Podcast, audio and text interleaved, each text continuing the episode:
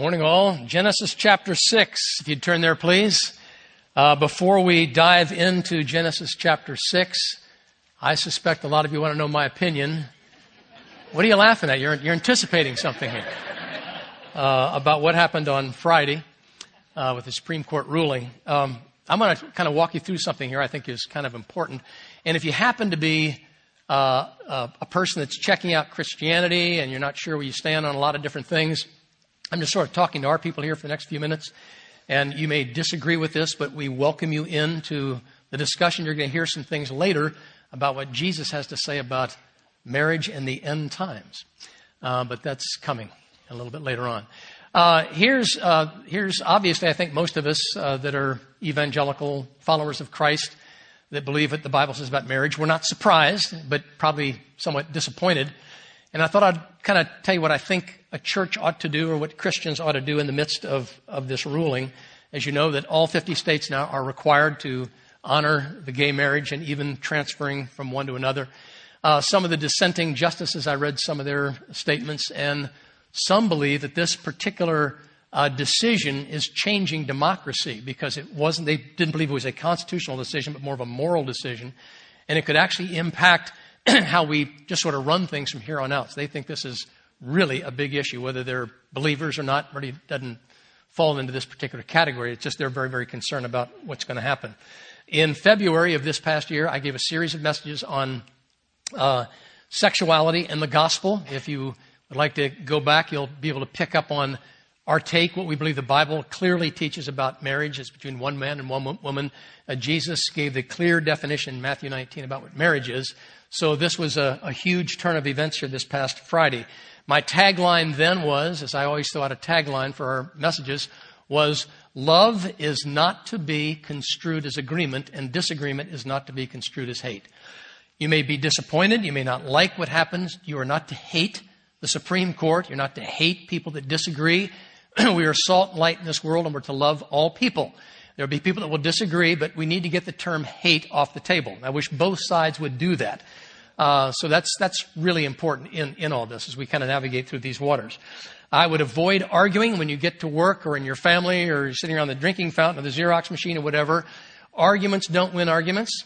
Um, lifestyles do. And the gospel is still the gospel and God is still on his throne and he knew all about this some days in eternity past. Now, I just want to read something to you that I think is kind of a key text that I think addresses this particular issue and many other issues that are going to be heading our way. It's in uh, 1 Peter chapter uh, 2, and I'll just read it to you in verses 11 and 12. Dear friends, I urge you as aliens and strangers in this world. Remember, our citizenship is in heaven. We're aliens, we're visitors here. We, don't, we, we can't control all that goes on here. Abstain from sinful desires which war against your soul. Live such good lives among the, the unbelievers of this world, uh, though they accuse you of wrongdoing, and they are and they will, they may see your good deeds and glorify God on the day that He visits. Meaning that they will look at your life and they will begin to realize that there is something powerful about your life and what you believe. We're going to see that a little bit later on when we look at Noah. But the main purpose, uh, one of the main purposes of the church as salt and light, is to pick up the pieces of the consequences of sin and wrong decisions. That's why we're here. Uh, the world will not make the decisions uh, based on Scripture. They'll make decisions based on lust and pride and desire and the bottom line, money and everything. Those are all how they make decisions. You couldn't expect the world to make the same decisions that we would make or that Jesus preaches because they're not followers of that. So this should not take us by surprise. But we are here to pick up the pieces. We're not here to tell you, to tell them, I told you so. And here's what I mean by picking up the pieces. The consequences of this decision and what will happen in the future is incalculable. There is no way to even begin to calculate the mess that's going to happen now that there is no definition of marriage at all. Gone. Other than the biblical definition. Now, marriage will still take place, but it won't necessarily be the biblical definition, which means it will not be necessarily, or it won't be recognized by God. So there's an awful lot here that's at stake uh, regarding the church, how we're to respond, how we're to live. We're, we're, to respond, but not to react. I think that when, as I look at this, I, I, I begin to realize that next, and one of the Supreme Court justices made the statement that next on, in line is polygamy. If you can't say no to one, you've, you've, you've got to say no, yes to the, to the next. It's just the way it's, and it's going to keep flowing. And we're going to see something in Matthew 24 today that's, uh, I think, very interesting regarding all this and even the times in which we live. So, today, a lot of uh, uh, churches around the nation are just taking a little time to pray and it's called Call to Fall. Now, you don't have to do this because you don't have a whole lot of room in between your seats, but I'm going to kneel. If you would like to, you can join me. And I'm going to lead us in a prayer. But keep in mind, just because the United States does something doesn't mean that God looks down and goes, Oh, the United States, well, they're my favorite people. Now we're really, no. He looks at all people created in the image and likeness of God. And when we see things worldwide, then we have to kind of get a little bit nervous about some things. We're going to talk about some of that a little bit later on. But I'm going to pray for us. And I'm just going to kneel and go before the Lord and ask uh, for uh, His guidance and His wisdom for us uh, as salt and light uh, to this, this world. So let's pray.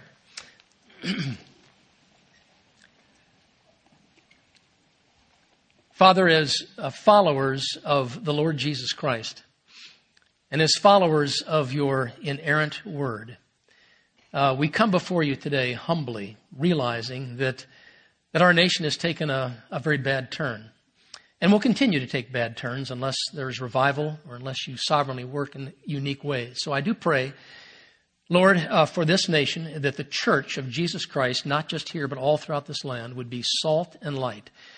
That people that don't agree with us would see our good works and glorify you on the day that you return. That they would hear the good news of the gospel and pass from death unto life. Lord, we live in troublesome times, but nothing like the times and the days of Noah, which we will see here in a few minutes. I pray, Father, that we would be people that would be kind and loving in the midst of, of darkness, in the midst of, of a world that may even despise us. Jesus said that, that the world would, in fact, hate much of what we believe and much of what we do. So I pray, for Lord, that we would do things in a righteous way. We pray for righteous leadership, Lord, in this next election. We pray for righteous leadership, and we pray even for our president right now, you tell us to pray for kings and those in authority. We pray, Father, that he would be surrounded by godly people that would give him godly counsel in the time that he has left as our, uh, as our president, as our commander in chief. So, Lord, we pray uh, for Congress, we pray for the Senate, we pray for all the different people that are making decisions, the Supreme Court, and all those in ruling authority throughout this land and for this entire world. Lord, we sense uh, your soon return, but we don't know the day nor the hour.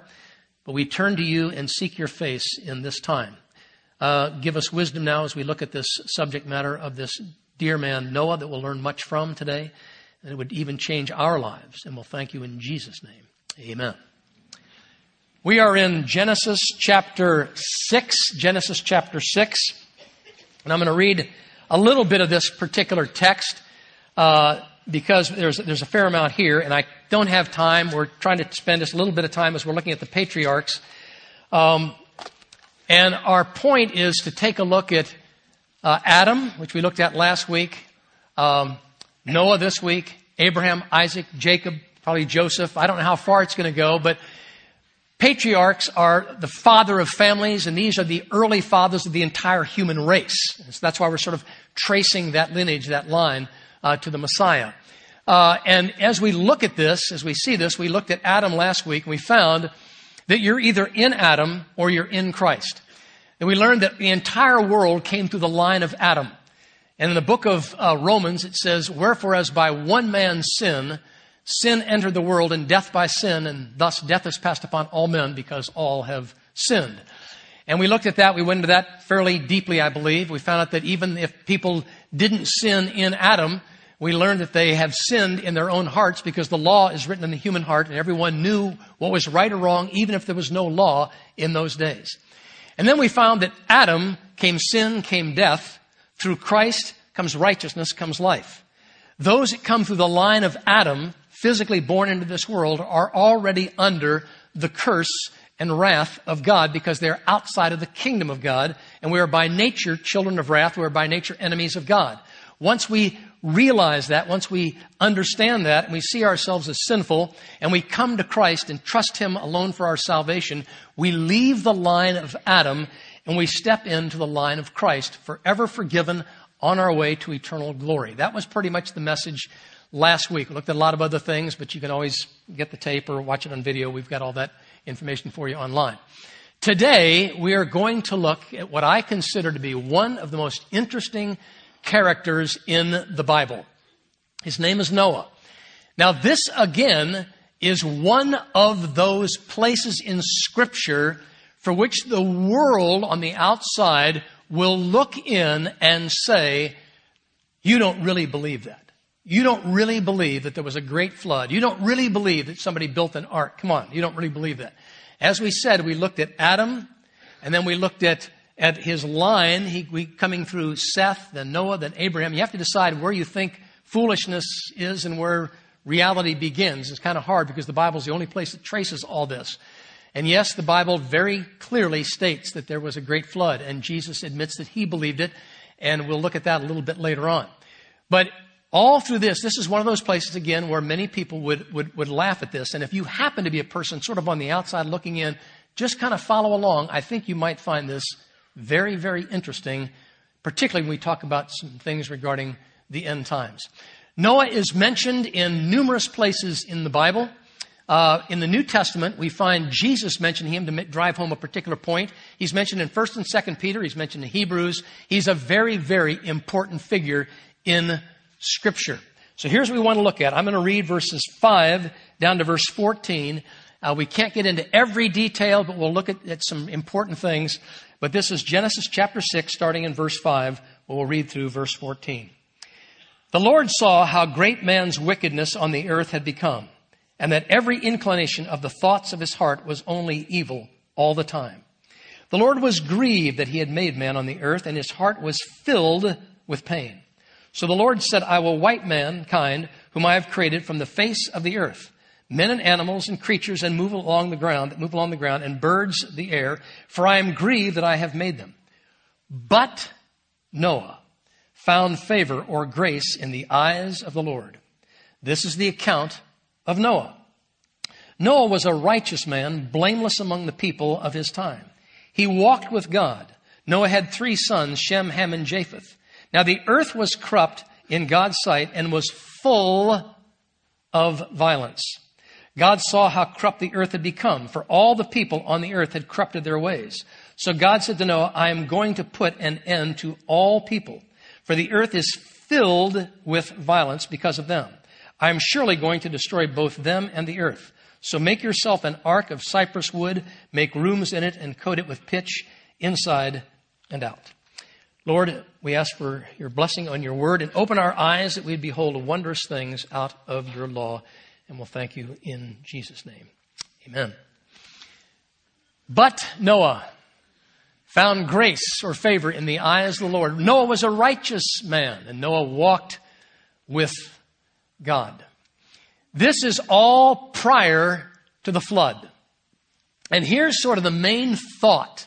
As I often say, I want you to step in to the storyline. As the Bible is written, many times we have to sort of, sort of imagine what would it be like in these days. I, I've often, um, I've often sat in on a, you know, Bible study or something, have a little icebreaker, and they'll sometimes say something like, uh, uh, when would you like to have lived during biblical times? Outside of the days of Jesus, when would you like to have lived? I almost always pick this time.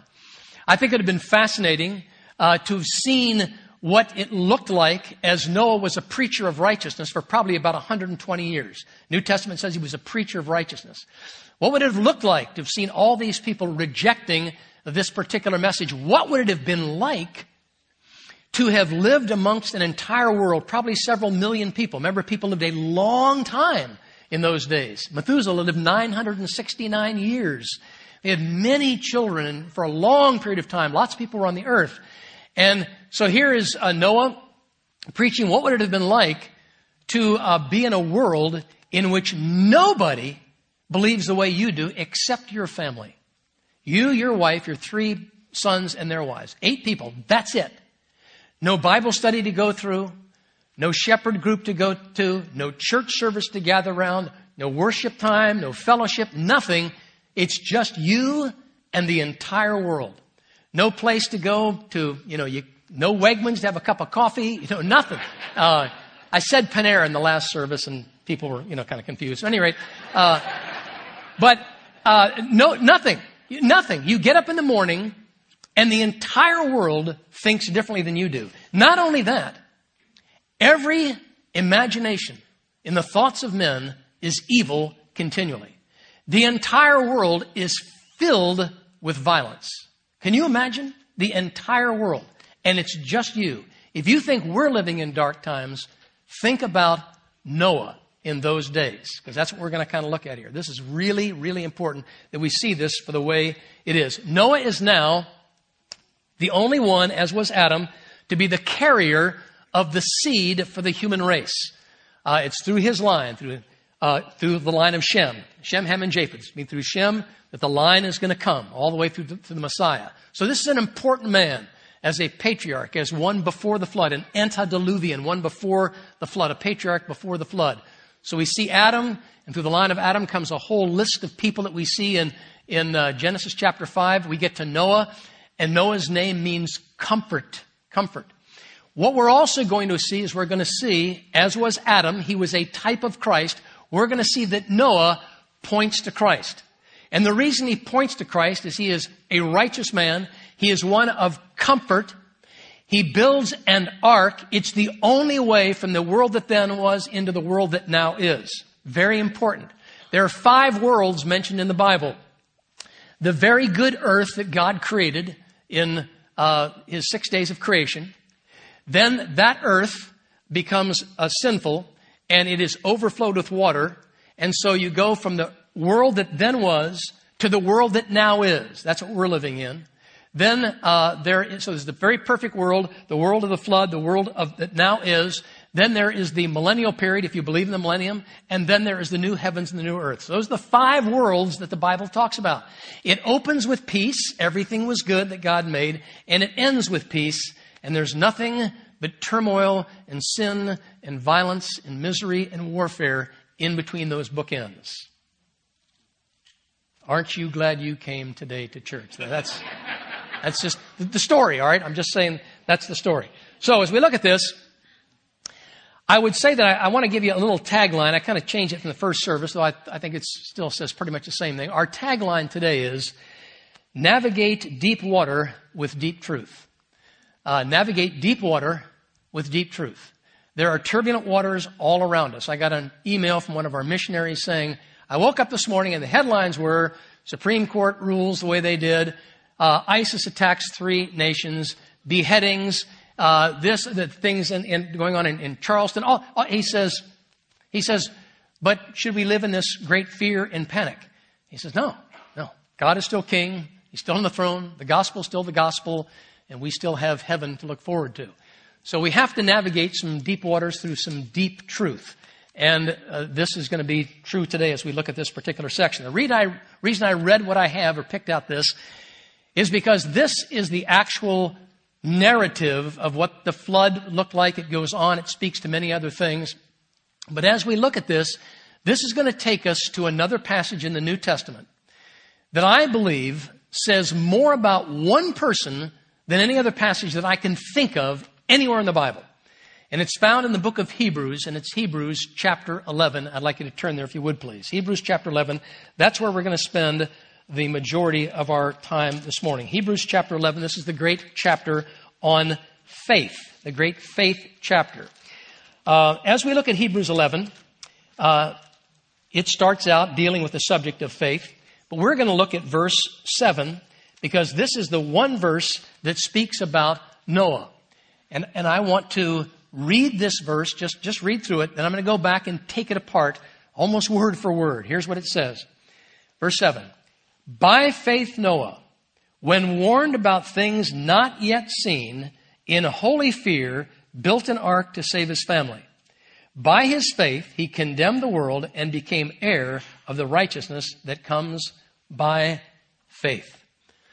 First thing that I want to say and and particularly if you wouldn't consider yourself to be a believer, uh, is this. I want to define what we mean by faith because many times people on the outside looking into Christianity think, how could you believe in the story of Adam and Eve, Daniel in the lion's den, Jonah and the, and the, you know, the great fish, the whale, and now Noah. How could you believe that? And we say, well, we believe it by faith. And so that's interpreted by many people to mean a blind leap in the dark. Just whoop it up and believe it. You know, my grandmother believed it or my parents believed it, and so I just believe it. No, that is not what we mean. Two ways of looking at faith. There's a biblical way of looking at faith, and there's just a way that you would use the term faith if you're not a follower of Christ. You would never lend money to a stranger on the street, at least any kind of a large sum of money, and you knew nothing about it, and he says, I'll pay you back later. To lend him that money would be a blind leap in the dark. But if a friend of yours that you have trust in, that you've had past experience in, you have faith in what they've done in the past, you might lend them the money. All right? Because you have an experience of having seen them as a person that you can trust. All right? Biblical faith is based on the Bible, which we trust. We believe the Bible is the Word of God. We believe we can verify that, but we're not going into that today, all right? But those of us that have followed Christ and look into the Scriptures, we believe, oh, when God speaks, He speaks with authority. God who cannot lie. And when we look at this, we go, wow, uh, is there any evidence even for, uh, for a great flood? Why do we find seashells on the top of Pikes Peak? Why do we find dinosaurs in all parts of the world, including Alaska? because of a great flood. Many people don't want to believe that, but there's evidence all over. But as I said a moment ago, we're not going to go into that, yet I keep going into it. All right. Uh, hours and hours and hours we could go into that. we just want to let you know why we believe what we believe. So, biblical faith is based on divine revelation. All right? So, note the text. Note what it says here. Uh, it says this in, in, in, in verse 7 By faith, Noah, and then it says this, when warned about things not seen as yet, warned, warned of God. When God speaks, we can trust what he says. Here, God comes to Noah and he warns him. He comes to Noah and he says, the earth is filled with violence. My heart is filled with grief. I'm going to destroy the world, but you have found grace in my eyes. I want you to be a preacher of righteousness. I want you to preach the gospel to all these people. So if they can get on board the ark, which is the only way to leave the world that now is and leave the world that then was into the world that now is. That's it. That's how Second Peter describes it. And so here is, here is Noah and he's been warned. He's been told something. God has revealed himself. God has spoken. Noah didn't have a Bible, but when you go through Hebrews 11, over and over again, it says how God spoke to somebody, told them to do something. It was the only way that there could be any revelation. It was either through a dream or a vision or, or verbally God speaking. Today we have the scriptures. So we trust the divine revelation of what God says. So our faith is not based on a blind leap in the dark. And I want that to be made very, very clear. So here he is warned of God in this very same verse, and God who cannot lie has spoken now with authority. And uh, Noah is believing that. Now notice what it goes on to say. And this is very, very important, very, very key expression here. By faith, Noah being warned about things not yet seen, or not seen as yet. What wasn't seen as yet? What had not yet been seen is it had never rained in the earth in those days. God watered the ground by the heavy dew that came up and, and uh, subterranean springs that would water the earth. The earth had been a perfect place, perfect environment, the Garden of Eden, all right? So Noah had never seen rain in those days. He had never seen a boat. He had never seen an ocean. He had never seen a flood, all right? So he is warned of things not seen as yet. As yet. And so when I look at that, I think, whoa, has he warned us of things not seen as yet? Of course he does. All the time, we read in scripture about certain consequences. God will not be mocked. He tells us that. What a man sows, he will reap. So we know that when we sow certain things that are wrong, we know we will reap certain consequences, which is why I talked about picking up the pieces a little bit later on. Uh, you know, when, when things unfold and the, the consequences of the Supreme Court decision. We know from God's word that when you violate God's principles, there is a law of the harvest. We know, so we know. We don't know what every day of the hell is going to be, but we know that the harvest will come in. And so there's all kinds of warnings in Scripture regarding uh, morals, ethics, how we should live our life. And so when we're reading this, we're looking at a guy that lived many years ago, and we're thinking, oh, well, that was just him. That's not just him. All right? This is what God says to all of us. There is a warning of things not seen as yet. And he was talking about the dire consequences of how people were living. So here was this great flood. We also have to realize this. When we see things change in America, as I said earlier, it doesn't mean the whole world has done that. God looks at the world, not just here. And when you look at 2 Peter chapter 3, it says, the world that then was overflowed with water, all the mountains. And then Noah lands on Mount Ararat, the earth dries up, and he starts the whole new process of the generations upon generations of bringing in the Messiah. But then it says in 2 Peter chapter 3, God will melt this earth with fervent heat and then bring in a new heaven and a new earth wherein dwells righteousness. All right? So sometimes we think, oh, you, you often hear on the news that we have enough nuclear arsenal and bombs to blow up this entire world 50 times over. And many people are concerned that somebody's going to press a button and the whole world's going to blow up. It's not how it's going to happen. Not how it's going to happen. God has already warned us. He's already told us. If God allows mankind to destroy the world, then man is sovereign. Man is in charge. God's in charge. God will be the one who will dissolve the earth. It doesn't mean there won't be an atomic explosion here or there. There have already been those. But it means that mankind is not going to wipe everything out. Which does cause me to wonder sometimes because of where we are with the stockpile of, of nuclear weapons and so many nations now have it. But still, I trust what God has to say. And these are things not seen as yet. But I can see them through the lens of Scripture and through faith. And so that's also, we find that in Genesis chapter 8, it says that all the way through the end, there will be seed time and harvest. All the way to the end. Genesis chapter 8. That was God's promise. So it'll still be seed time and harvest. And then suddenly, when God returns, which we'll see in a moment, things will change. All right? But up until that time, things will continue to go on pretty much as they are in many respects. So there may be signs of the times. Uh, things will continue to move on as the world continues to do what it, what it does. And this is why it's so nice to know about things not seen as yet. Then it says this, and some of yours might not say it exactly this way. Um, it says, in holy fear is when he built the ark. In holy fear. I think that's a really interesting statement. Uh, or in fear. It could even just say that. The fear of the Lord is the beginning of wisdom, according to the book of Proverbs, all right? The fear of the Lord is the beginning of wisdom. It is not talking about a shaking, knee knocking fear of some horrible God that's going to throw a spear at me every time I do something wrong. It's not talking about that at all. It's talking about looking at a God that loves me, has graciously saved me, has given me eternal life, and that I am to live a life, a holy life in this world, as dark as the world may get, that I am to love the people around me that disagree with me. I'm to live a life that is a standard, a biblical standard that goes against the grain of the world. The word holy literally means other than. It, it, it means different from, uh, separate. That's how we get the word. That's why we were referred to as a saint person that believes in Christ is a saint, not because they live a perfect life, but they've been set apart. That's what the word sort of means. So here's Noah living this, this, this life in, in holy fear. But today, and as we read in scripture, it says people will not do that. It says that, that when they knew God, they glorified him not as God, but became vain in their imaginations. Their foolish heart was darkened. Professing themselves to be wise, they became fools and worshiped and served the creation rather than the creator that is blessed forever.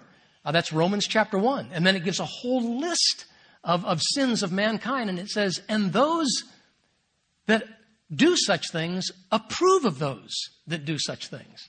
And that's where we are. That's what, that's what the signing was this past Friday.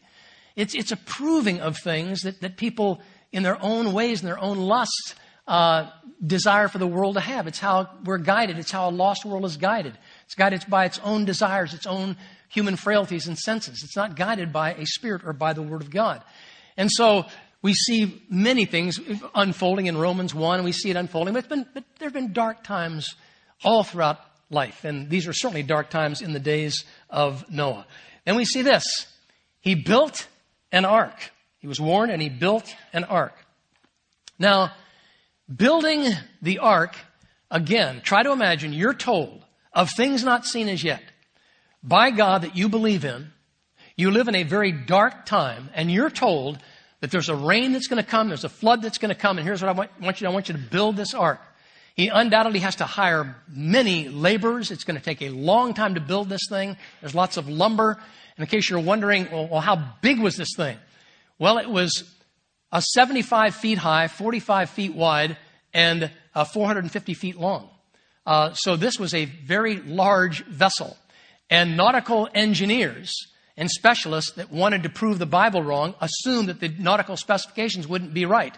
They're perfect. Queen, the Queen Mary uh, an older ship was actually designed with these nautical specifications. But then you would expect that the person that knows all about nautical specifications would be right in what he told Noah to do. All right. And by the way, you could get two of every kind of animal on there. There's a lot of study done on that, but I said I wasn't going to go there, but I keep going there. All right. Um, so here, but here's the point. He obeyed. He obeyed. As a matter of fact, at the very end of that chapter, it says, and Noah did all that God commanded him to do. He was a holy man. He walked with God. He, he was obviously, when you think about uh, being holy, uh, set apart, sanctified, finding grace in the eyes of the Lord, and Noah walked with God. There's only one other person in which it says that. It says that of Enoch. And when you pause and you think about that metaphor of walking with God, you've got to be thinking, well, if he walks with God, he must be moving in the same direction that God is moving. The world is going the other way. He's moving in the direction that God is moving. So he's walking with God. He has to be in agreement with what God is discussing with him because the Bible says, uh, it says, can two walk together except they be agreed? The book of Amos says that. So they're moving at the same pace. He's not getting ahead of God. God's not getting ahead of him. There's a lot in that, in that expression. All right. So here's Noah, a holy man of God living in a very dark time. Try to imagine just waking up tomorrow. You're in another culture that completely opposes everything that you believe, that is filled with anger and violence. And yet you are moving forward because you believe what God has revealed to you. By divine revelation, you accept what God has to say and you prepare this ark, this wonderful seaworthy vessel. This ark also has uh, the dimensions are beautifully given the length, width, and the height, and even the window above. It says it's fashioned in a, in a cubit, 18 inches on each side of the window. And you would think that it would be consistent, but it doesn't give it does not give the dimensions to the door. Did somebody make a mistake? No. Because if it give dimensions to the door, there would be some kind of dimensions of getting in and out, and the Bible tells us whosoever will may come. Whosoever will may enter in. Jesus says, I am the door. So there are no dimensions. That's just one more, but I said I wasn't going to go there, but I keep going.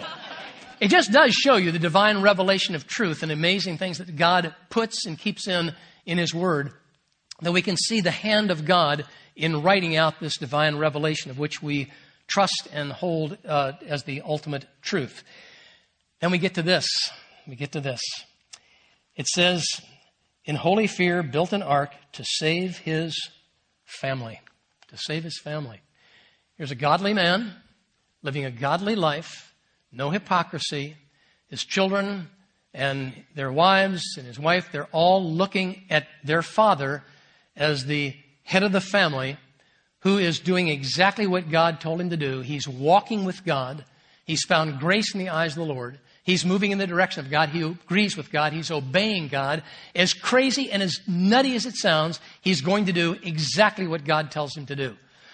So this sort of tells us something about those of us that are parents, uh, father, uh, the spiritual leader in the home, the mother, uh, lining up right with that, carrying all that out, also being a spiritual leader at home, both leading the family. What does it look like in our homes today? Are we living holy lives consistent with what God has revealed?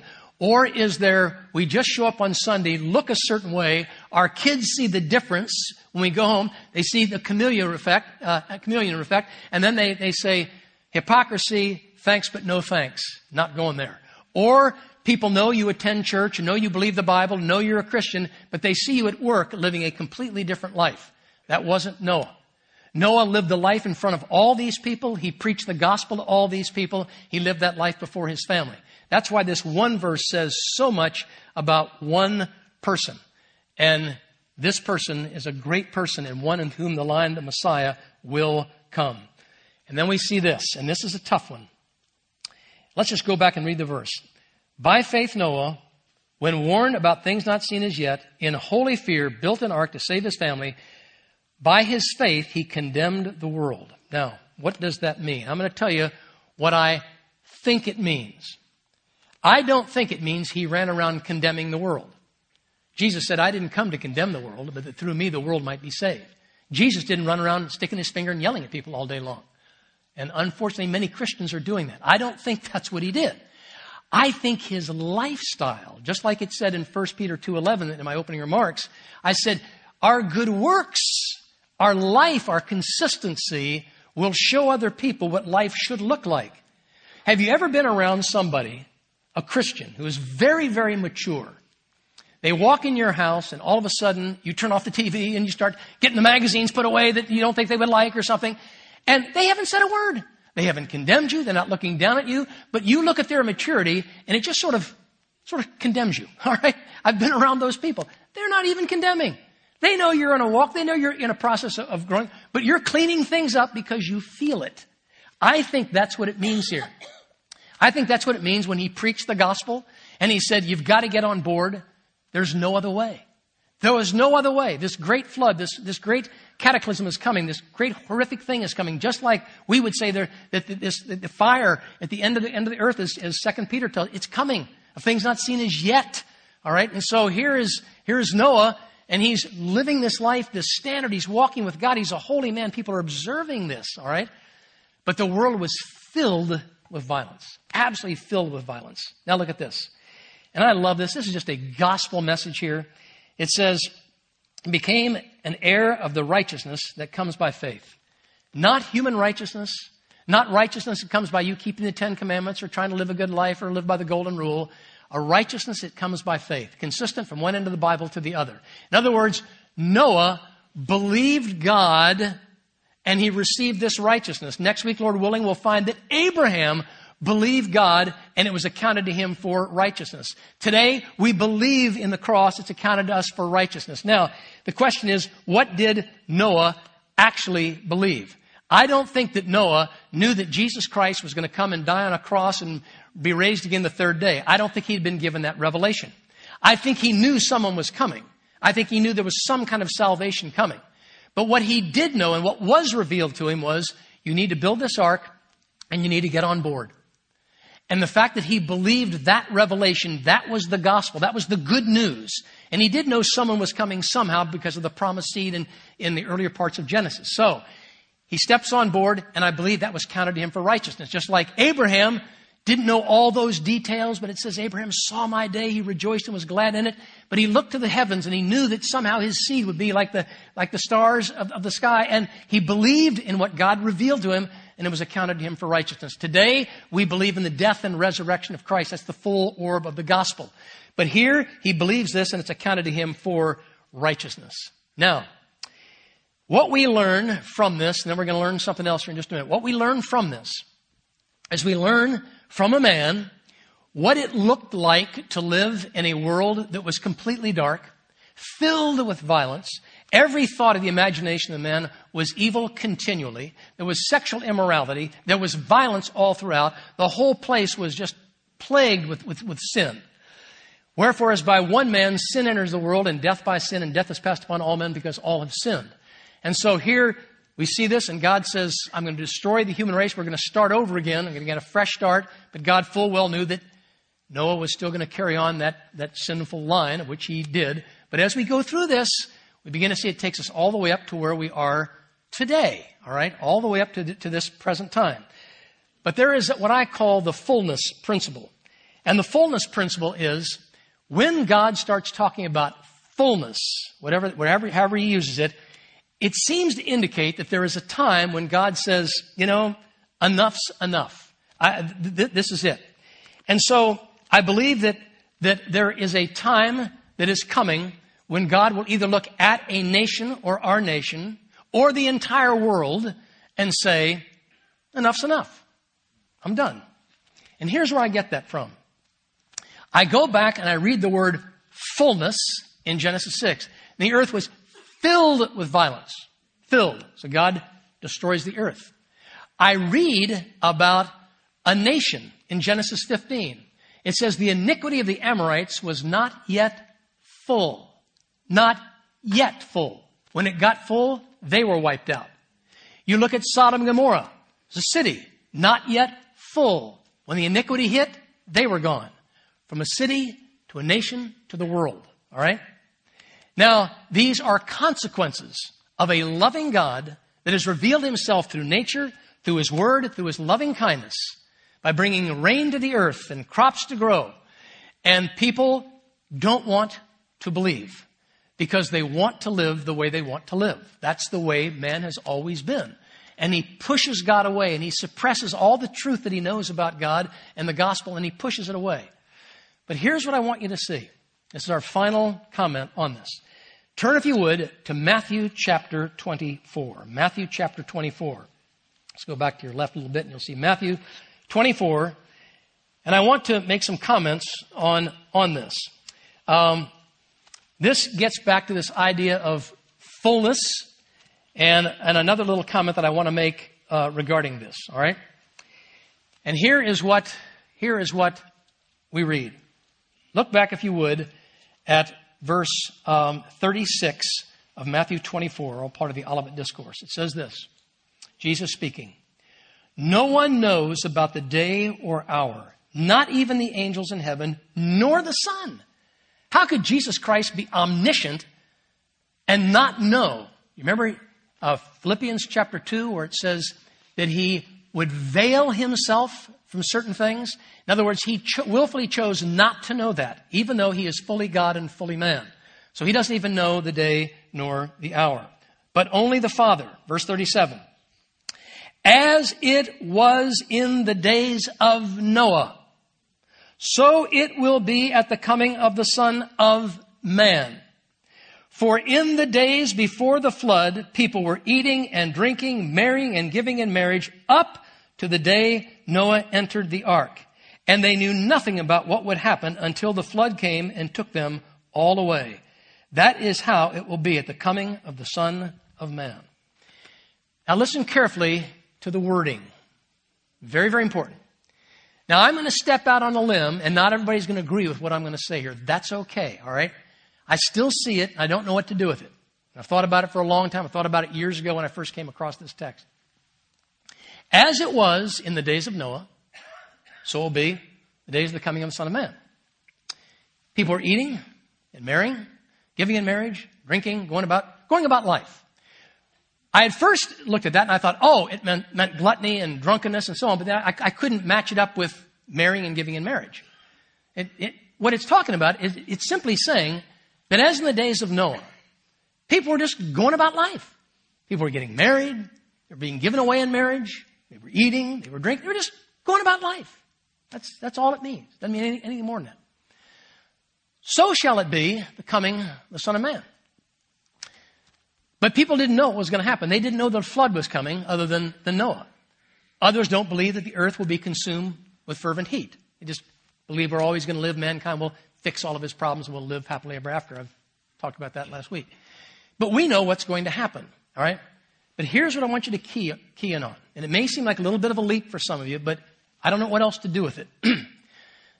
he says that before Jesus returns, as it was in the days of Noah, so be the days of the Son of Man, they were eating and marrying, uh, they were eating and drinking, marrying and giving in marriage. In other words, marriage was still the norm. When marriage is no longer the norm, he will have to have returned prior to that.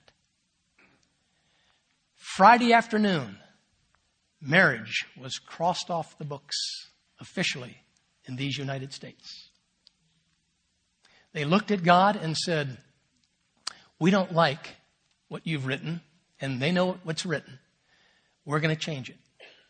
That's not a smart thing to do. There will be consequences. It doesn't mean people won't continue to marry. They will. But a lot of marriages will not be biblical marriage. See?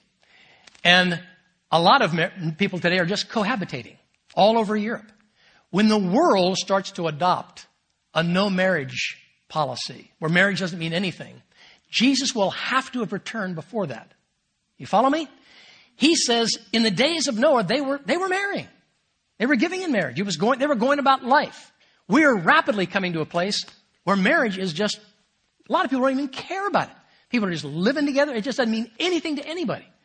And Jesus will have to return before non-marriage is normal. That's just my take on it, all right? It's the only tangible thing I can look at because I don't know anything else. There's all kinds of signs of the times. And I can remember when I first became a believer, uh, 45 years ago, was about the time that the late great Planet Earth came out. And I read the book and I thought, there's no, no use even eating the next meal. He's coming back in about an hour, you know. And then it was, it was the oil crisis in the 1970s. And then it was the Jupiter effect where the planets were all going to line up and split the Mount of Olives. It's always been something that everybody has come up with to say this is the end of the world. And Jesus says he didn't, doesn't even know. All I can say is there is a fullness period. There is a time when God says to a city, to a nation, to a culture, to a world, I'm done. Enough's enough. This is why it also says that God in his patience in 2 Peter is waiting. Uh, uh, he's waiting because it's his desire that no man perish. So our job description, without planning on figuring out when he's coming back and all that, is to live a holy life before a, a world that is very dark, a world that disagrees with us, a world that might even hate us. But we are never to hate back, ever, ever, ever. We are to love the people that are perishing. We are to love the people that disagree. We are to love this world with an everlasting love, the love that the Father has for people around this world that think very differently than we think. That's the message. So here, as we wrap this up, we always find that every person in Scripture we look at in, in major ways, or the, the individual, or the whole manner of, of, of the preaching about that person, always seems to resolve itself somehow in the person of Christ. And as you can see, Adam was a type of Christ. It even said so as we went back in Romans chapter 5. Here we look at Noah and we see uh, that through his line is going to come this Messiah, and he builds an ark that represents the only way to get to the other side with one door, with no dimensions to that door. And so we, we, we see this coming Savior. We see that Noah is a man of comfort, all right? And so we're to be a people of comfort. We're to be a people that preach the gospel of righteousness to this lost and dying world. We, we are to love those people. You can't reach people that you don't like or that you hate. All right? Christians should never be accused of that. If we're going to be accused the way Jesus was accused of, let's at least find the type of people that accused Jesus to hate us. The people that accused Jesus were the people, were the religious leaders, not the scoundrels of society. He waded right in with them. He loved them. He cared for them. And so we'll see that as we love people, they'll love us back even if we disagree. That's the message, all right? That's what we have to carry forth. So if you're here today and you came in at the very beginning, I welcomed you and I told you, you may not buy into all this, but I do want to let you know that this is the truth. This book does not lie. It tells the truth in all that it says. And this particular truth of the good news of the gospel is that this world is in bad shape, but there's a new heaven and a new earth coming where righteousness dwells, where there'll be no more sickness and sin and disease and all that, no more death, no more pain. And that's what we live for. We look to that. Our citizenship is in heaven if you're in Christ. If you've never put your faith in Christ, I can't think of a better time to do it. You may never hear this message again, but it's a gift. It's not based on you doing something. It's not based on you trying or living a better life or giving money or whatever. It's based on Christ alone and what He has done for us. He's paid the penalty for sin, all sin for us. And if you'll put your faith in Him, the Bible says you'll pass from death, from the line of Adam, unto life, the line of Christ. So as we leave today, let's go out into a dark world as salt and light. Let's pray. Father, thank you for uh, your goodness. Thank you that we can navigate deep water with deep truth. That you are the light of the world. And I pray, Father, that we might carry on that light. I pray, Father, for the people we'll come in contact with over this uh, decision. We know that there'll be a lot of talk for many months to come. And Father, I pray that we would be godly examples of what we believe. I pray, Father, for any that have come in today that do not know you personally, that today would be the day they would put their hope, their trust, their confidence in the Savior, Jesus Christ, who has saved us from the penalty and wrath of sin. So, Father, we give that to you. We thank you for the power of the gospel, uh, Lord, because it's the very power unto salvation to all who believe. Lord, dismiss us now with your grace. Give us a day in which we can honor and glorify your name. And we'll thank you in Jesus' name. Amen.